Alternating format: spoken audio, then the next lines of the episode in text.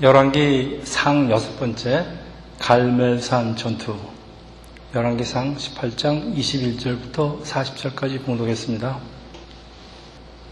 갈멜산은 이스라엘 북서쪽 지중해 가까이 있는 해발 한 540m 정도의 높지 않은 산인데 선지자 엘리야가 우상의 제장들과 싸운 갈멜산 전투로 잘 알려진 곳입니다.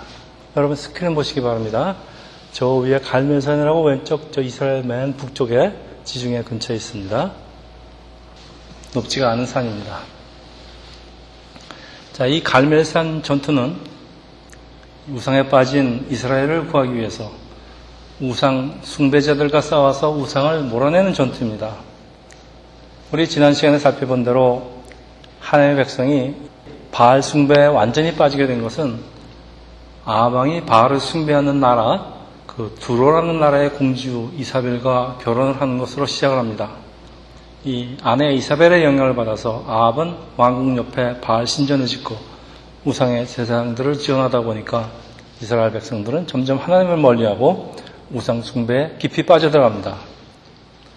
갈매산은 원래 이스라엘이 하나님을 모시는 재단이 있던 곳이지만은 우상 숭배자 손에 다 파괴를 당하고 아합 왕 때는 바알과 아세라 우상 숭배의 중심지로 바뀐 상황에서 이 갈매살 전투가 벌어집니다. 하나님의 나라를 되찾기 위한 그 전투죠.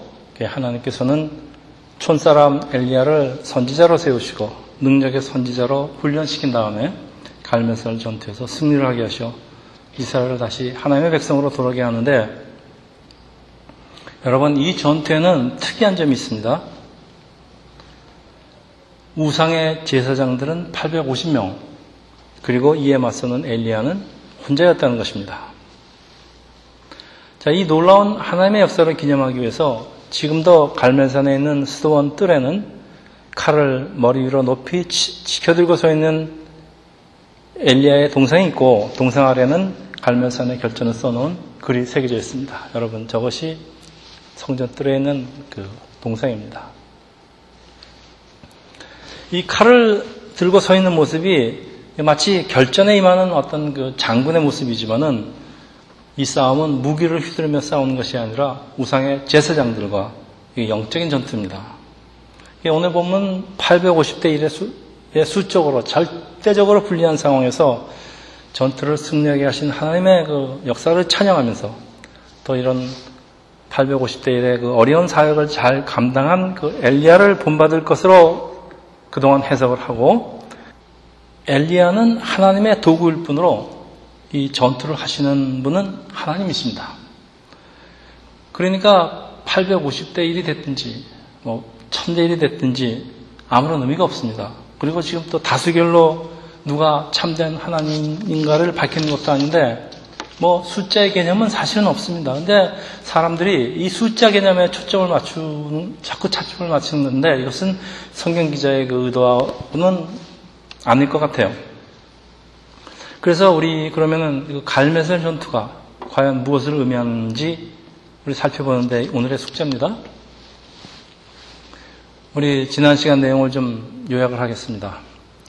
이스라엘의 바알 숭배가 최고에 이르렀을 때 하나님께서는 선지자 엘리야를 아, 왕에게 보내시고 엘리야는 자기 말이 있을 때까지 비를 한 방울도 내리지 않겠다는 하나의 말씀을 선포합니다.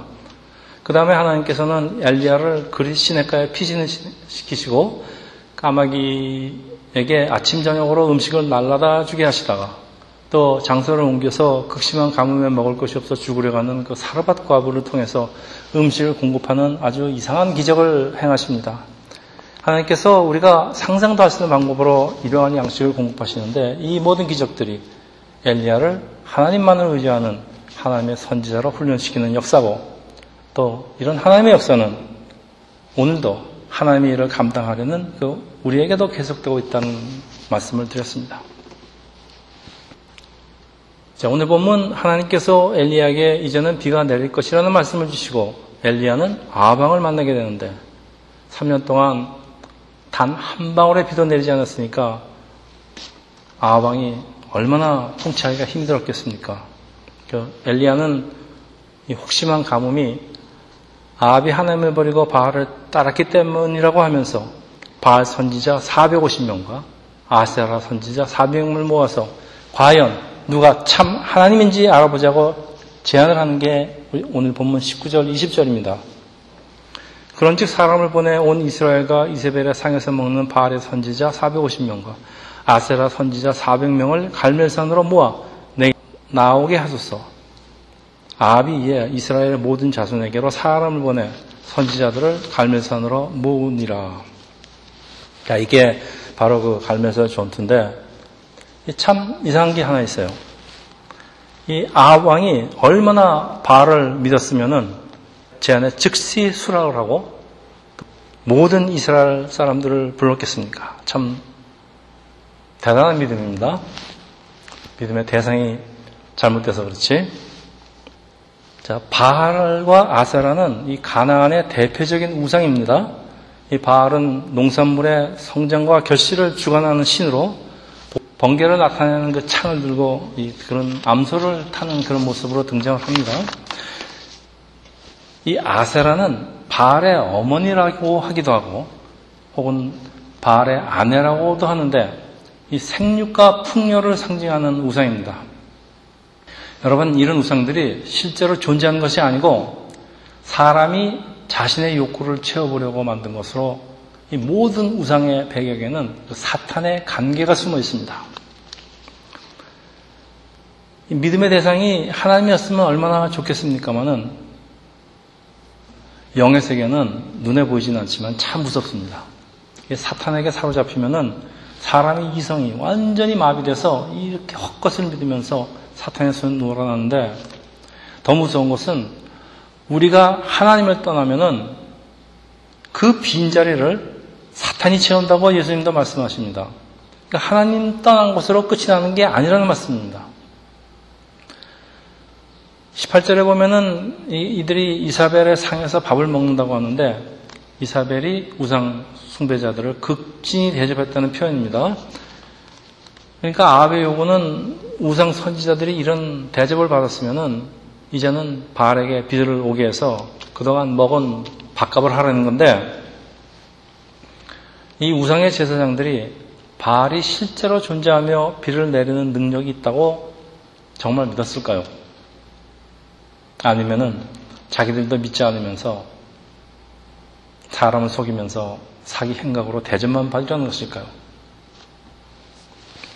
자, 이제 바알 우상의 본거지인 이 갈면산에서 많은 사람들이 보는 앞에서 누가 과연 이스라엘에게 비를 내려 주시는 하나님인지를 공식적으로 확인하려는 것이 갈면산 전투입니다.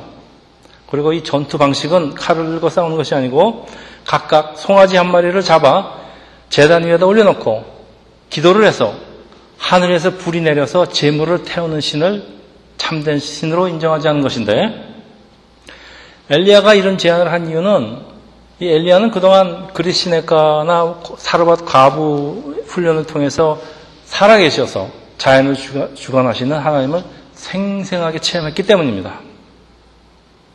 그런데 이 우상 제사장들은 왕이 하라고 하니까 하기는 해야겠는데 이제 큰일 났습니다.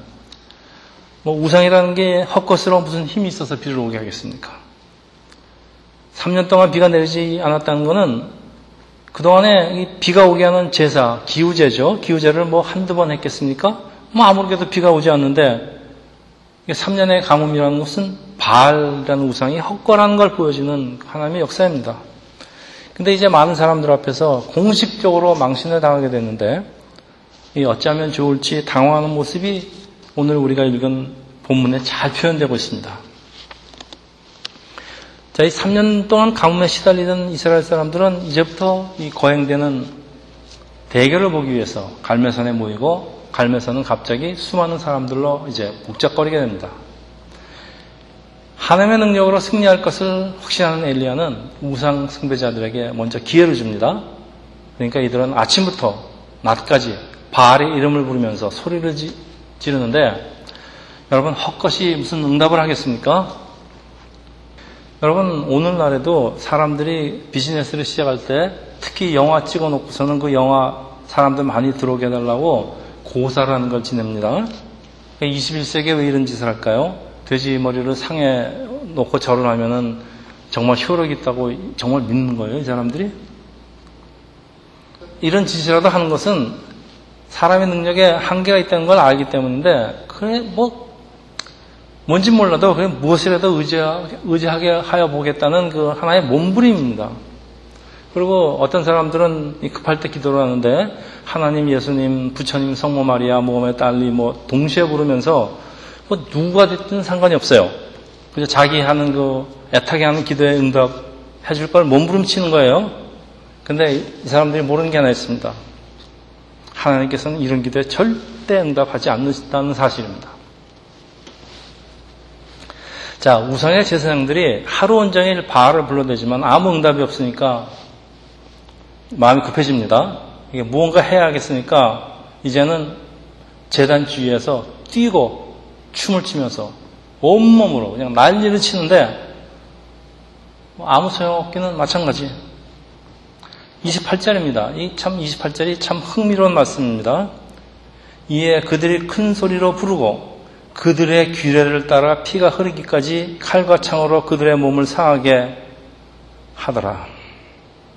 아니 기도 응답이 없다고 칼과 창으로 자해를 하는 것이 자기를 해치는 것이 그들의 규례, 그들의 카스텀이라고 하는데 세상에 얼마나 평소에 응답을 받지 못했으면은 이런 자해하는 행위를 규례로 만들었겠습니까? 자기가 미친 짓입니다. 우리가 조금만 생각해도 이거 우상이라는 게 다 헛거라는 것을 누구든지 알 텐데 이게 무서운 게 사람이 사탄에게 시험을 당하면은 이렇게 이성을 잃어버리고 바보가 되어버립니다. 공부한 사람도 그래요. 자, 얼마나 한심했는지 엘리야가 옆에서 보다가 조롱을 합니다. 27절이에요. 정오에 이르러는 엘리야가 그들을 조롱하여 이르되 큰 소리로 부르라. 그들이 신이니까 묵성을 하고 있는지, 혹은 그가 잠깐 나가는지, 혹은 그가 길을 가는지, 혹은 그가 잠이 들어서 깨워야 할 것인지, 완전히 조롱입니다. 이 엘리야가 남을 조롱하는 말이 참 흥미로운데, 이 그가 잠깐 나간지 원어는 잠깐 화장실 갔는지라는 뜻입니다, 이게. 이 하나님의 선지자 정도 되면은 말씀이 고상해야 될 것 같은데, 뭐, 남들을 조롱할 때는 그렇지도 않은 것 같아요. 자, 저녁에 응답이 없으니까, 이제는 엘리야 차례입니다. 이게 엘리야는 우상 숭배 때문에 파괴된 재단을 다시 먼저 세우는데, 이스라엘 열두 지파를 상징한 돌 열두 개를 가져가서 무너진 하나님의 재단을 다시 쌓습니다. 그리고 주위에 큰 도랑을 파는 게 재단 위에 나무와 재물 위에도 물을 네 통이나 부어서 어떤 속임수도 통하지 않게 합니다. 그러니까 그리고 엘리야는 기도를 합니다. 이거 뭐 소리 지는 것도 아니고 악을 쓰는 것도 아니고 뭐 강난으로 몸짓하는 것도 아니고 자해하는 것도 아닌데 그냥 성심으로 그냥 믿음의 기도를 드립니다. 그러니까 하나님께서는 즉시 응답을 하시고 이제 기적은 일어나는데 38절에 이제 여호와의 불이 내려서 번제물과 나무와 돌과 흙을 태우고 그 또 도랑에 물을 핫은지라 하나님께서 엘리야에게 지금 지난 시간부터 그 수많은 기적을 행하시는 이유가 있는데 여러분 이게 무엇일까요? 오늘 39절에 힌트가 있어요. 39절 모든 백성이 보고 엎드려 말하되 여호와 그는 하나님이시로다. 사람들이 기적을 보고 이 기적을 행하신 분이 참된 신 하나님이라는 걸 알았다 그런 말씀이에요. 그러니까 참된 하나님은 바로 여호와 하나님 것을 하나님께서 이스라엘에게 가르쳐 주려는 것입니다. 하나님께서 이적을 행하시는 이유는 사람들이 하도 하나님을 믿지 못하니까 이런 이적이라도 보고 백성들의 마음을 하나님께로 돌아오게 하시라는 것입니다. 자, 여러분, 예수께서 부활하신 후에 제자들에 나타났는데 마침 그때 도마가 없었어요. 그러니까 도마가 예수님 부활한 것을 의심하지만은 예수께서 다시 나타나시고 하시는 말씀이 요한복음 20장 29절입니다. 예수께서 이르시되 너는 나를 본고로 믿느냐 보지 못하고 믿는 자들은 복되도다 라고 하십니다. 여러분 예수를 보지 않고 믿는 사람들이 누굽니까? 크리스찬입니다. 우리는 예수님을 본 적이 없어요. 그렇지만은 예수를 믿어요. 근데 예수님 뭐라 그러시는가 하면은 복 있다 그랬어요. 여러분 크리스천은 우리는 다 복 받은 사람입니다. 그거 아세요? 자, 40절입니다. 엘리야가 그들에게 이르되 바알의 선지자를 잡되 그들 중 하나라도 도망가지 못하게 하며 곧 잡은지라 엘리야가 그들을 기손 시내가로 내려가 거기서 죽이니라 850명 다 죽였답니다. 자 그동안 이스라엘과 하나님 사회를 맡고 있었던 게 바로 이 우상 숭배자들인데 하나님께서 이 우상 숭배자들을 하나도 살리지 말고 없애라는 이유는 분명합니다. 이 사람들이 악성 종양 같은 존재로 하나님과 이스라엘의 관계를 완전히 망치고 있기 때문입니다. 그리고 몸속에 있는 악성 종양을 제거할 때는 그 뿌리까지 남기면 안 됩니다. 여러분, 갈멜살 전투가 사실은 내 안에 꿈틀대고 있는 악과의 전쟁인데 이 악의 뿌리를 제거하지 않으면 다시 살아납니다. 근데 이 뿌리를 제거하기가 어렵습니다. 어려운 게 아니라 거진 불가능합니다. 그래서 아예 새롭게 태어난다, 된다 그런 말씀을 하는 것입니다. 사람이 본어겐 한다는 얘기가 새롭게 태어나야지 조금이라도 오염되어 있는 상태에서 제거하기가 힘든다 그런 얘기입니다. 여러분 바이러스가 컴퓨터에 들어오는데 이게 아주 심하게 오염이 되면은 아무리 지워도 이 바이러스가 없어지질 않아요. 어떻게 해야 됩니까, 여러분? 이럴 때. 예, 윈도우 새로 깔아야 합니다. 이거 born again입니다. 이걸 born again. 이걸 거듭난다고 했습니다. 여러분, 우리의 주인공 엘리야가 참 신비한 사람 같아요, 저는. 이 주인공, 이 사람이 죽지 않고 하늘에 올라간 두 사람, 두 사람이 있는데 하나는 에녹이고 하나는 엘리야입니다. 근데 성경에는 엘리야에 대해서 더 이해하기 어려운 구절들이 많이 있습니다. 마태복음 11장 11절인데 예수님 말씀입니다. 내가 진실로 너에게 말하노니 여자가 낳은 자 중에서 세례 요원보다 큰 이가 일어남이 없도다. 그러나 천국에서는 극히 작은 자라보다 자라도 그보다 크니라. 14절에 보면은 만일 너희가 즐겨 받을진데 오리라 한 엘리야가 곧 이 사람이니라. 이게 무슨 말씀이세요? 예수님께서는 세상에 세례 요한보다 더 큰 사람은 없다고 하시면서 이 세례 요한이 바로 엘리야라고 하십니다. 세례 요한과 엘리야의 역할이 똑같다는 사실 하나는 분명해요. 누가 보면 일정에 하나님이 하나님의 사자가 아이를 낳지 못하는 그 나이 많은 신실한 제사장 사가랴하고 엘리자벳에게 나타나서 아들을 준다고 약속을 하는데 그게 바로 세례 요한입니다. 하나님께서 세례 요한을 이 땅에 보내신 이유가 그 누가복음 1장에 잘 나와 있습니다. 누가복음 1장 16절에서 17절입니다. 이스라엘 자손을 주 곧 그들의 하나님께로 많이 돌아오게 하였겠으니 그가 또 엘리야의 심령과 능력으로 주 앞에 먼저 와서 아버지의 마음을 자식에게 거스리는 자를 의인의 슬기에 돌아오게 하고 주를 위하여 세운 백성들을 준비하리라. 쉽게 얘기해서 세례 요한의 사명은 하나님의 백성 이스라엘 자손을 하나님께로 돌아올 수 있도록 미리 와서 준비하라는 것입니다. 세례 요한도 나는 선지자 이사야 말과 같이 주의 길을 곱게 하려고 광야에서 외치는 자의 소리로라고 자기 자신을 소개하는데 여기 여기서 주의 길이라는 것은 주라는 건 예수님의 길을 말씀합니다. 그러니까 이 사람들은 엘리야가 됐든 세례 요한이 됐든 두 사람이 동일 인물인지 건 모르겠어요. 근데 이 사람의 임무가 예수님이 올 때까지 사람들을 회개시켜서 하나님께로 돌려보내는 임무를 맡고 있는데 그래서 죄 사함을 받게 하는 그 회개의 세례를 그 회개의 세례를 전파하는 것입니다. 선지자 그 말라기 말라기도 하나님께서 엘리야를 우리에게 보내시는 이유를 말씀하는데 말라기 4장 5절 6절입니다. 보라 여호와의 크고 두려운 날이 이르기 전에 내가 선지자 엘리야를 너에게 보내리니 그가 아버지의 마음을 자녀에게로 돌이키게 하고 또 자녀들의 마음을 그들의 아버지에게로 돌이키게 하리라. 돌이키지 아니하면 두렵도다. 내가 와서 저주로 그 땅을 실까 하시느라.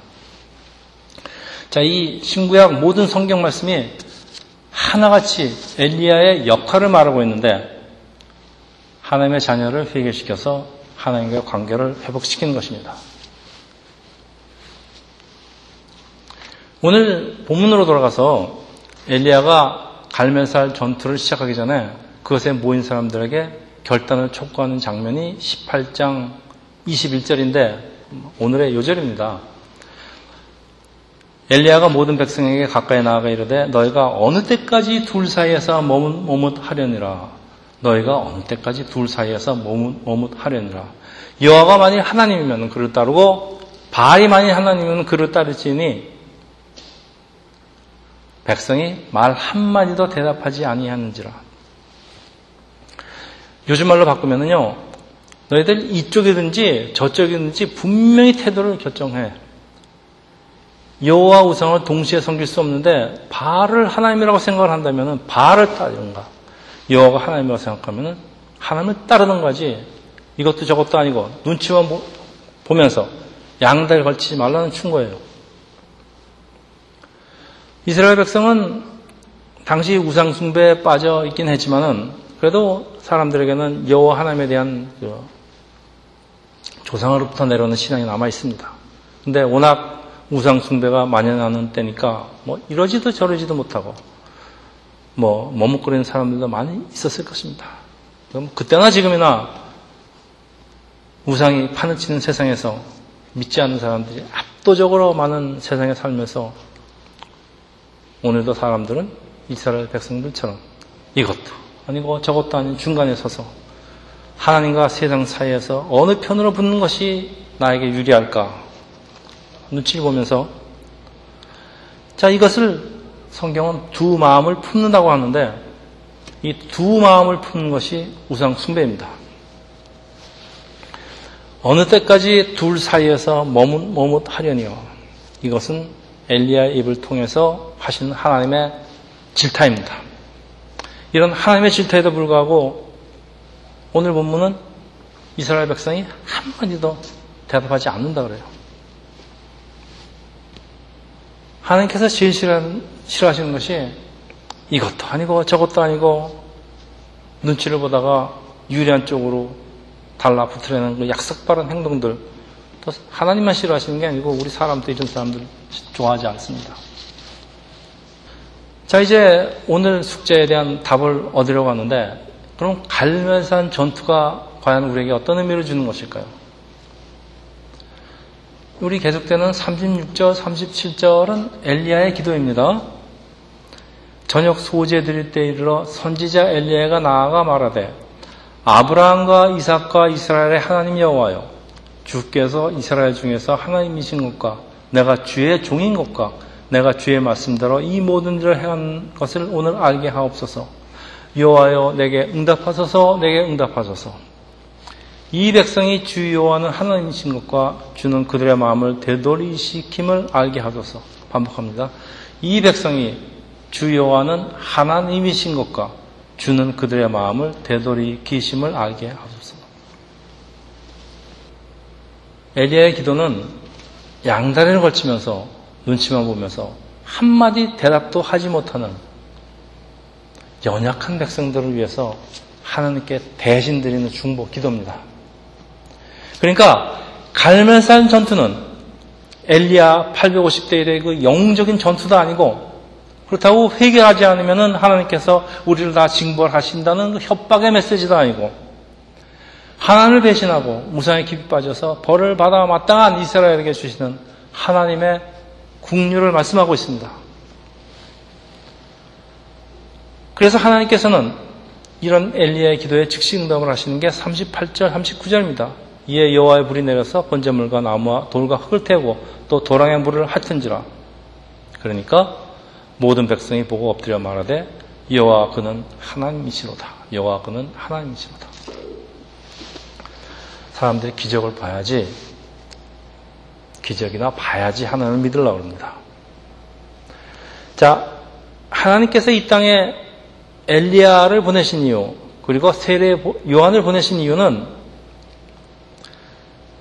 하나님의 말씀을 듣지 않는 사람들을 징벌하시려는 것이 아니라 하나님이 누구신가를 알게 해서 하나님께로 돌아오게 하기 위함입니다.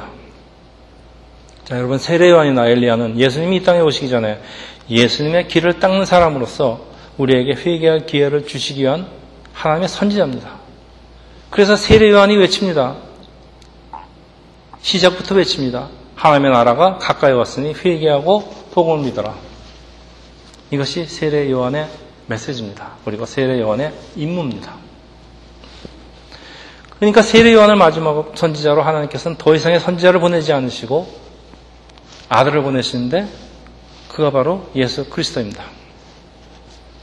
자, 예수님은 회개조차 제대로 할 수 없는 우리의 연약함을 너무나 잘 아시기 때문에 우리를 대신해서 자신이 십자가에 죽으시고 우리를 구원하신다는 것이 복음이고 그리고 이것을 믿는 사람들이 크리스찬이고 예수께서는 이 크리스찬을 복된 자라고 하시는 것입니다.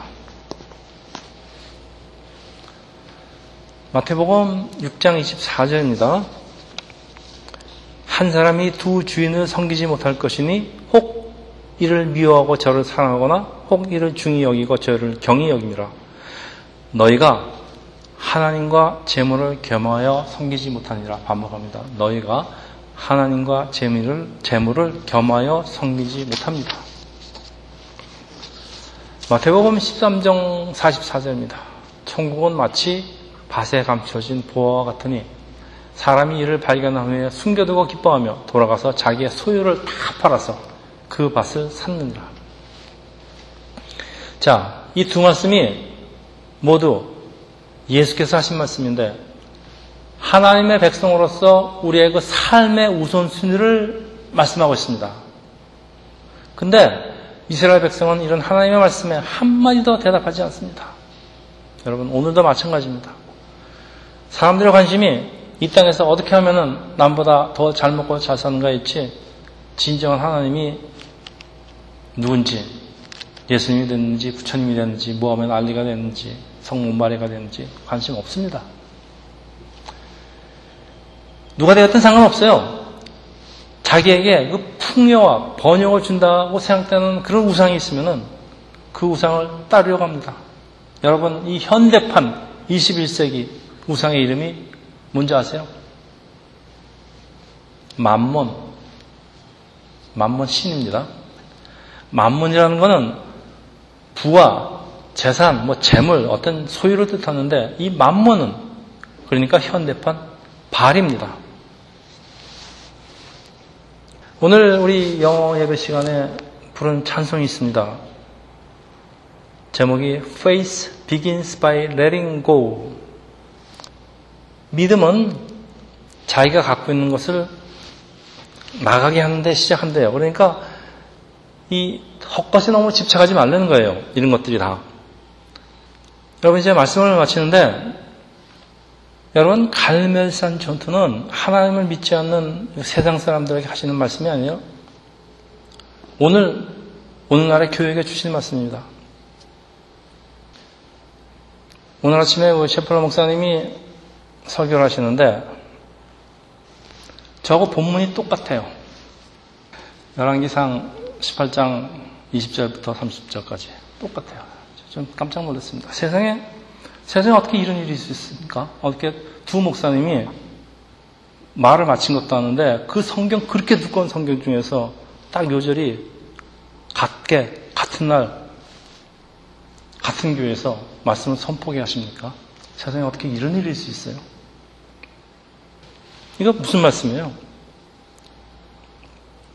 하나님과 우상 사이에서 이 왔다 갔다 한다는 그, 여, 그 영어 표현이 어떻게 되는 거냐요 limping with라고 되어 있어요. limping with. 그러니까 limping, limping이라는 게 흐느적거린다는 얘기예요.